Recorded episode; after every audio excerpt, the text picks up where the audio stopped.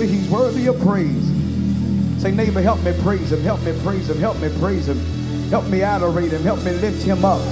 He's worthy, he's worthy, he's worthy, he's worthy tonight. He's worthy tonight. I said he's worthy tonight. He's worthy tonight. Say, neighbor, I refuse to let the devil win. I refuse to let him win. I refuse to let him win. I refuse to let him take my praise. Had a rough week this week, but I refuse to let him take my praise. May not be as strong as I want to be, but I refuse to let him take my praise. My life ain't perfect, but I refuse to let him take my praise. I got some jacked up areas in my life, but I refuse to let him take my praise. Come on, Zion. If you don't praise him, the rocks will cry out.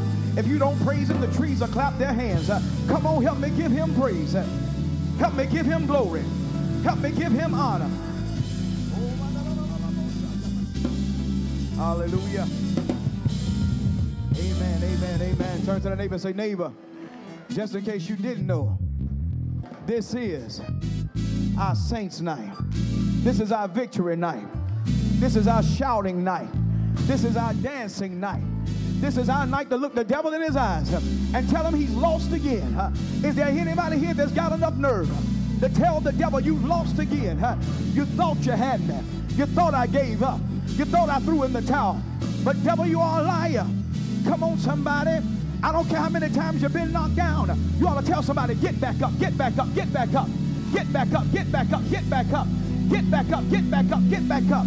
The only tragedy is if you stay down, but I refuse to stay down.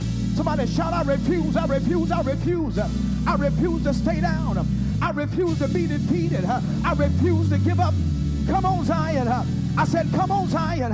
Come on, Zion. I want to send up enough praise that it'll set off an alarm in hell. That let the devil know that the believers are here and we're here for war. I said we're here and we're here for the battle. Come on, Zion. Give him praise.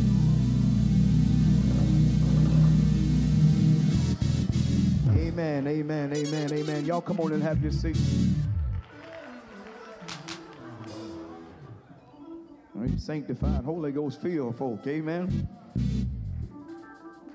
Truly, we thank God for another opportunity of sharing this Friday night, this Saints night. We thank God for you uh, coming out. And I believe that there is a blessing in this house for us tonight. Amen.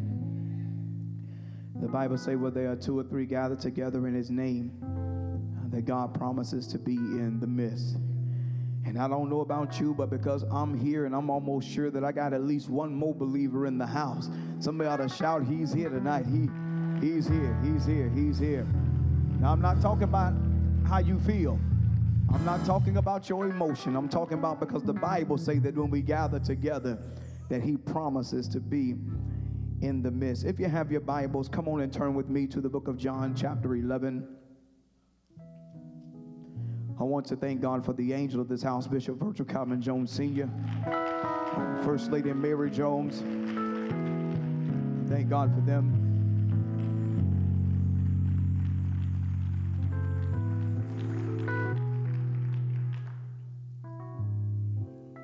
if you have your Bibles, let's run to book of John, chapter 11.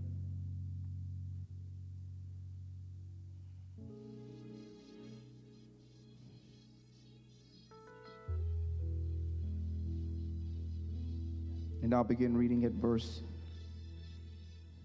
39. Jesus said, Take ye away the stone. Martha, the sister of him that was dead, saith unto him, Lord, by this time he stinketh, for he hath been dead four days. Jesus said unto her, Said I not unto thee, that if thou wouldest believe, thou shouldest see the glory of God. Jesus said unto her, Said I not unto thee, that if thou wouldest believe, thou shouldest see the glory of God. Turn to a neighbor and say, Neighbor, I don't know about you, but I'm about ready to see his glory. Just in case that was the wrong neighbor, turn to the neighbor and say, Neighbor, I don't know about you, I've been struggling for a while now. I've been battling for a while now, and I believe that it's about time for me. I can't speak for you. I believe it's about time for me to see his glory. Come on, put them hands together.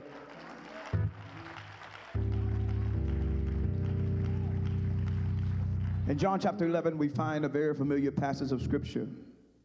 The story dealing with a young man by the name of Lazarus who had died and had been dead for four days. We find that in this John chapter 11 that the Bible will begin to record the story of first of all him being sick. You look at the first two verses of the chapter, you'd find that once they found that their brother Lazarus was sick and nigh unto death, that they would send for Jesus. It is amazing to me that this Mary and Martha, who were sisters, were concerned about their brother, this family who had a personal relationship with the Lord Jesus Christ. You'd find that as you read the Word of God, that it's about two families that Christ had a personal relationship with that's recorded in the Word. One was the family of Peter, because you remember when Peter's mother in law was sick with the fever, it was Christ that would go and pray for her and heal her. And the other family would be Mary, Martha, and Lazarus. We'd find that even though they had a relationship with Christ, that their relationship, their friendship could not stop their trouble. Because you and I have a relationship with the Lord Jesus Christ, that we're not just Sunday churchgoers. The world is filled with folk that know how to go to church on Sunday. Filled with people that know how to dress the part and look the part. But God said, I'm not looking for religion. I've had enough of religion. The Pharisees and Sadducees, if it was in religion, Jesus never would have had to come, but the Pharisees was already here. But he said, I want to go deeper than religion. I desire to have a relationship. It's amazing to me that when you and I start to develop the relationship with the Lord Jesus Christ, we'd find something very interesting. And that is that we would move from knowing just the acts of God into knowing the ways of God. What is the difference, young preacher, if you stop the local crack addict, if you stop someone that was a local alcoholic, they could tell you the acts of God. They can tell you the things that God can do, but they just cannot explain his ways. But when I have a relationship with the Lord Jesus Christ, I understand that my relationship is bigger than his action. It's bigger than the miracle that he can perform. It's, it's, it's, it's bigger than uh, him being able to shondo in my life. It's bigger than him being able to turn my stuff around in 24 hours. But when I have a relationship with him, I'm in it for better or for worse.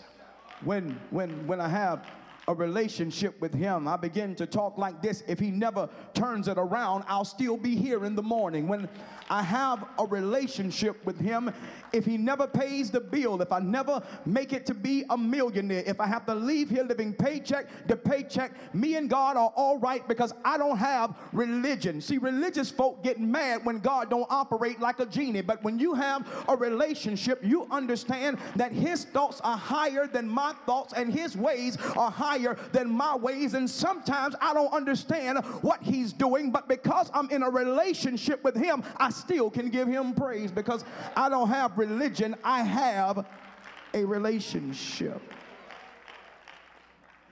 Mary and Martha, they have a relationship with Christ, and because they have a relationship with Him, they send for Him because now their brother is sick.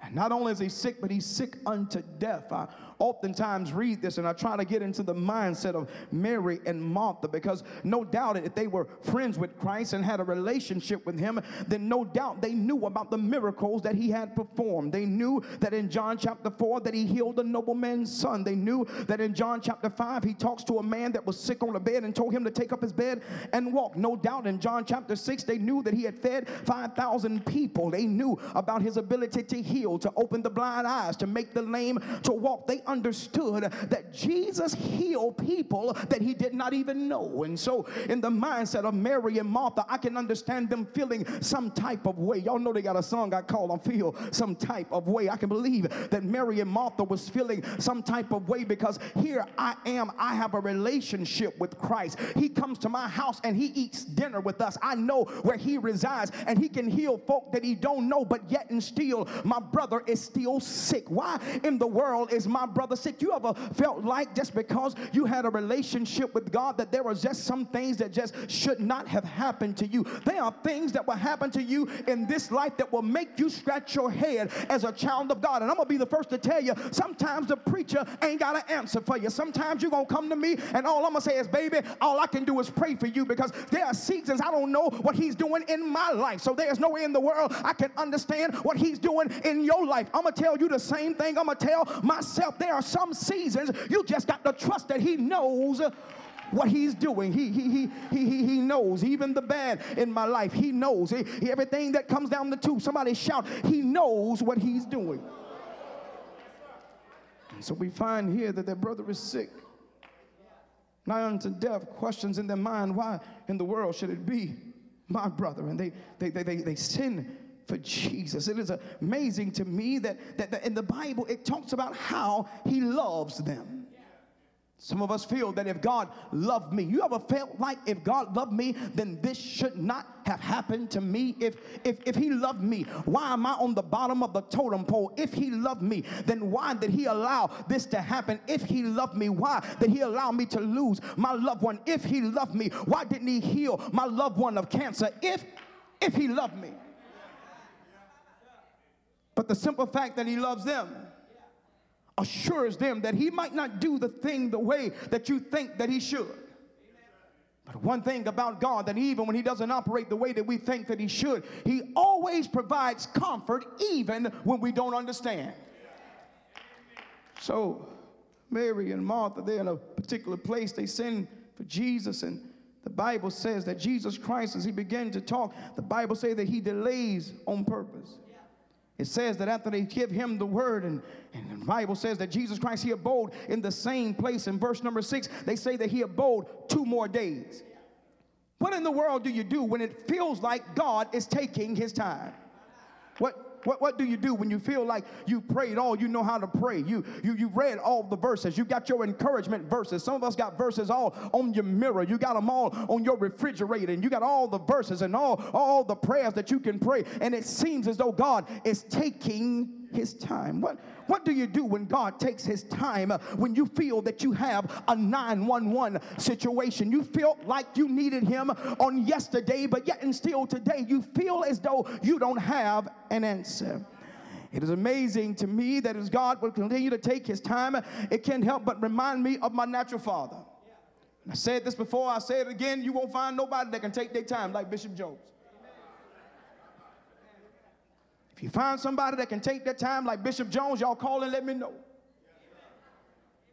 He takes his time when he walk. He, he takes his time when he eat. He, he takes his time when he drive. I remember, and I'm gonna go back here anyway because I feel like going and I'm preaching, so I'm gonna go in here. I remember being a little boy going to ask him for something. I understood. I got the fellas outside waiting, and he's sitting there taking his time. Pop, I got I got fellas out there on BMXs and beach cruisers. We we we trying to ride to the park. We ain't got 15 minutes, but Pops will take his time. It's, his method of operation. But we as believers must understand that sometimes God's method of operation is to take his time. What does it mean when God takes his time? What does it mean when it feels like God is ignoring my prayer? What does it mean when it feels like God is unconcerned? When the Bible says that we can boldly go before the throne of grace and find help and mercy in the time of need, and I boldly go before the throne of grace, but yet and still it seems as though God has not given me an answer. What do I do as a believer when God takes his time.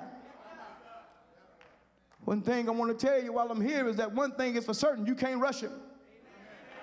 One thing is for certain that if God has a set time that you're supposed to remain in a trial, it doesn't matter how much you cry, it doesn't matter how much money you give, you got to stay there until the trial is completely done, what it's supposed to do in your life. Y'all,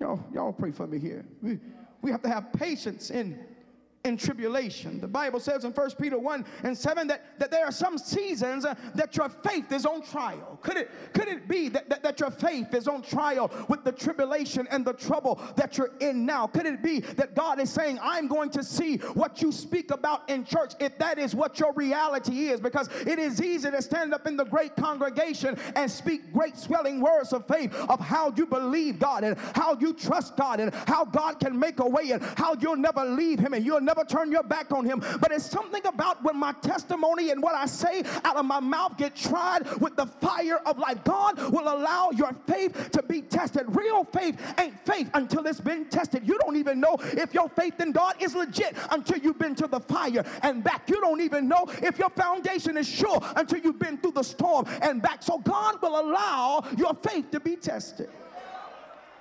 I believe that while I'm here, that there's somebody here, faith it's being tested. It says in First Peter, says the trying your faith, not your neighbor's faith, not your mother's faith, not your father's faith, but it is it is your faith that is being tested. Or not you believe that God is going to bring you out when there is nothing in your natural life that says that you're going to win. Can you be crazy enough to say, God ain't gonna let me down like this? There, there, there are some seasons that God will allow you to go through that there is nothing in your view that tells you that God is going to work in your favor. There is nothing that you can see that says that you're going to come out on top. There is nothing something that you can sense that says that some type of way I'm going to win. And God say, baby, I want you to believe me right there. Don't, don't, don't, you wait until you get a glimpse of something. I need you to believe me when you can't see nothing. That's why the Bible say that we walk by faith and not by sight. We walk by faith and not by sight because it ain't about what you see. It's about what you believe. I don't know who I'm preaching to, but God say, in this season, I ain't to show you nothing. You got to believe me when you don't see nothing. It's a,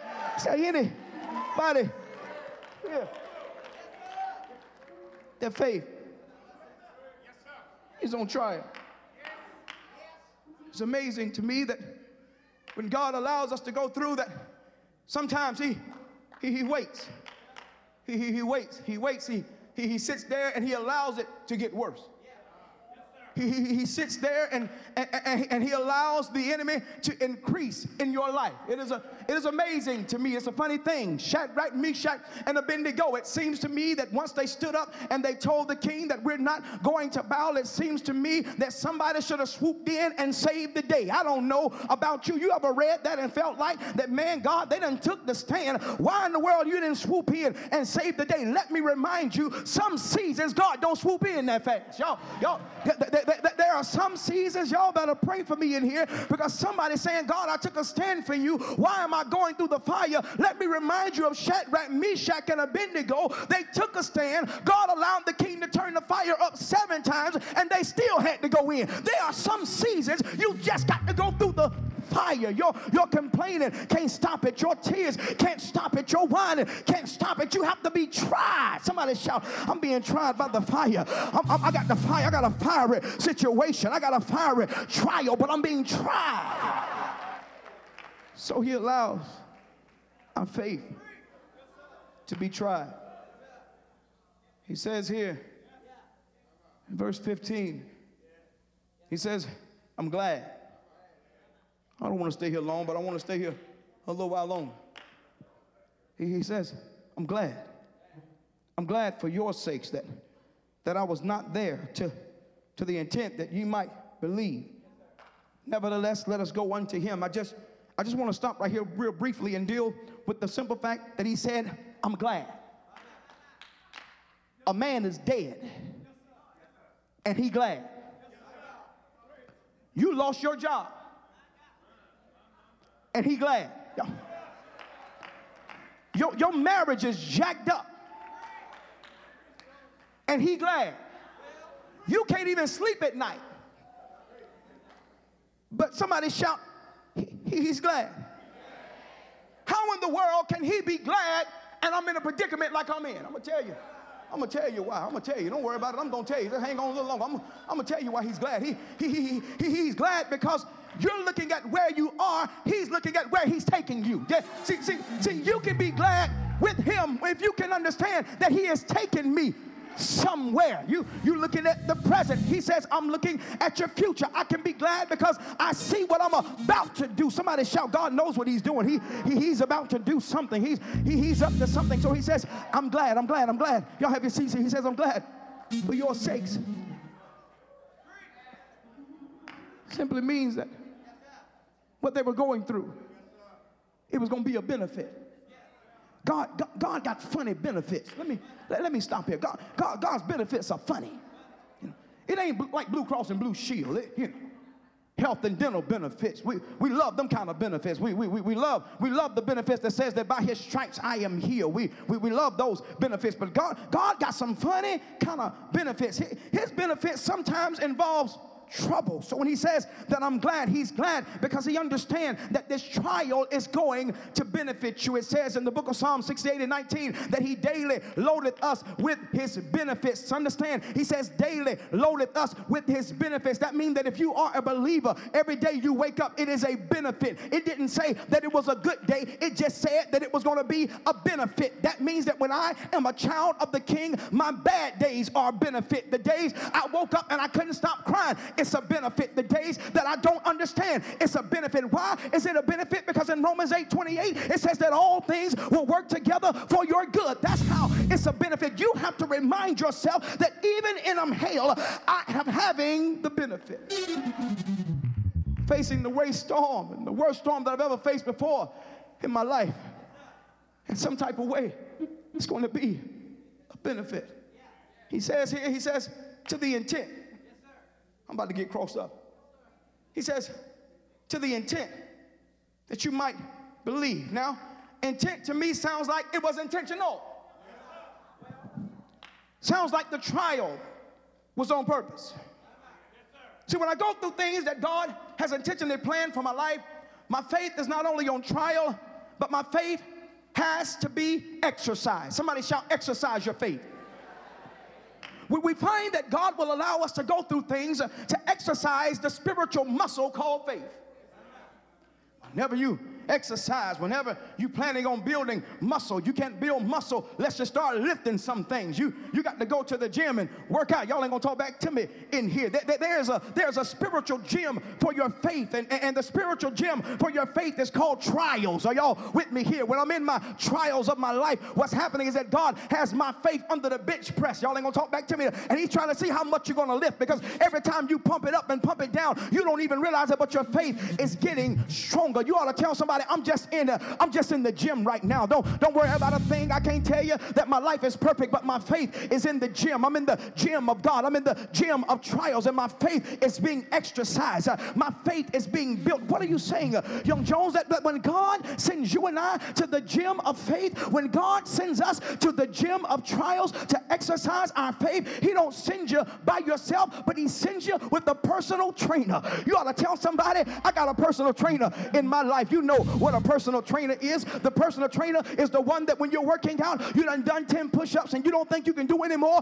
The personal trainer gets in your ear and he tell you, baby, you can give me five more push-ups. Come on, down, up, down, up. That's what the personal trainer does. The personal trainer, he pushes you when you don't feel like being pushed. The personal trainer, he tells you you can make another day when you felt like you should have gave up on yesterday. I wish I had somebody that say, baby, I got a personal trainer called the Holy Ghost that knows how to get in my ear and tell me that I can make it. I can do it. I can succeed. I can praise. I can pray. Somebody shout, I got a personal trainer. It's the it's the personal trainer that, that, that when you get in the gym and you begin to work out, it's the, it's the personal trainer that becomes your, your, your spotter. Those of you that used to lift weights, if you ever lift weights, sometimes uh, if you get something that's a little bit heavy, you got to get a spotter with you because just in case you go to lift it up and it comes down and you can't push it back up again, the spotter is there just in case the weight get too heavy. The, the, the spotter is there just in case when the weight come down, you can't push it back up. And so the spotter steps in and he takes up the slack so you can continue to lift. That's what the the Holy Ghost does in your life when you can't lift it anymore. He steps in and becomes your spiritual spot. Is there anybody here that has been a benefit of the Holy Ghost being your spiritual spotter when you couldn't lift it again? You couldn't make it another day. The Holy Ghost. Somebody shout, I got a spiritual spot. I got a I got a spiritual spotter. He, he, he helps me. Y'all, y'all come on and have your seats here. Y'all, y'all acting like that. We ain't gonna stay here long. Y'all keep, y'all keep acting like that. This ain't gonna be a long night. at all. But we that we have a spiritual spotter. says in verses 27 and 28 as Jesus would embark upon meeting Martha, that Martha was of the persuasion that Jesus was talking about the latter resurrection. Jesus told her that he was the resurrection, I am the resurrection. She was still talking about the resurrection hereafter. It's amazing to me that Martha still does not know what Jesus has planned for their life. I just want to encourage somebody that God has a plan for you. You may not have a title, you may not ever stand before the great congregation, but if you are a child of God, God has a plan for you. He told the Jews in Jeremiah 29 and 11, he says, I, I know, I know how I'm thinking about you. I, know my thoughts that are towards you, they are thoughts of peace and not of evil to give you an, an expected end. I, y'all pray for me here because I ain't gonna win by accident. I ain't gonna look up and win. I'm supposed to win. Y'all, I, I, ain't talking to y'all. I'm talking to me right now. Y'all forgive me for a minute. Lord, I'm supposed to win. I, I ain't gonna get lucky. I ain't trying to play no spiritual lotto. I'm supposed to win. Sometimes you got to remind yourself you're supposed to win. You ain't supposed to be down. You ain't supposed to be depressed all the time. You're supposed to walk in victory. You're supposed to keep your flesh under subjection. You're supposed to be able to tell the temptation, no, you're supposed. Somebody shout, I'm supposed to walk in victory. My victory ain't no accident. It ain't no get lucky kind of thing. God has ordained for me to win. So, He has a plan. Those of you know the truth of the teaching, because he would talk to Martha, he would tell Martha to go and get Mary. That is my belief that Mary and Jesus, they had a strong relationship. Because it's when, it's when Mary came, Jesus himself began to grow. It's, it's, when, it's when Mary, Mary showed up. Mary, Mary, Mary shows up in 32, and she begins to talk and tell Jesus if he had been here that her brother had not died. And the Bible saying when Jesus therefore saw her weeping. You want to know what 35 comes from? 35 comes from 33 because Mary and Jesus had a relationship. You ever been so close to somebody to when you saw them cry, it made you cry? You, you saw them going through and you hurt for them because of the relationship, because of the connection. Understand, he didn't cry when Martha showed up, but when Mary showed up. Somebody shout Mary. I can't. I just wanted to say that. It didn't go in the text, but I just wanted to say that. And so when Mary shows up, she shows up crying. And not only does she show up crying, but other folks show up crying with her. The Bible says that Jesus, he began to groan in his spirit. His spirit began to be troubled. And after that, after he sees that, that Mary has cried, as he sees that Mary is shedding tears, he groans and he's troubled. And I believe at this point, Jesus had had enough.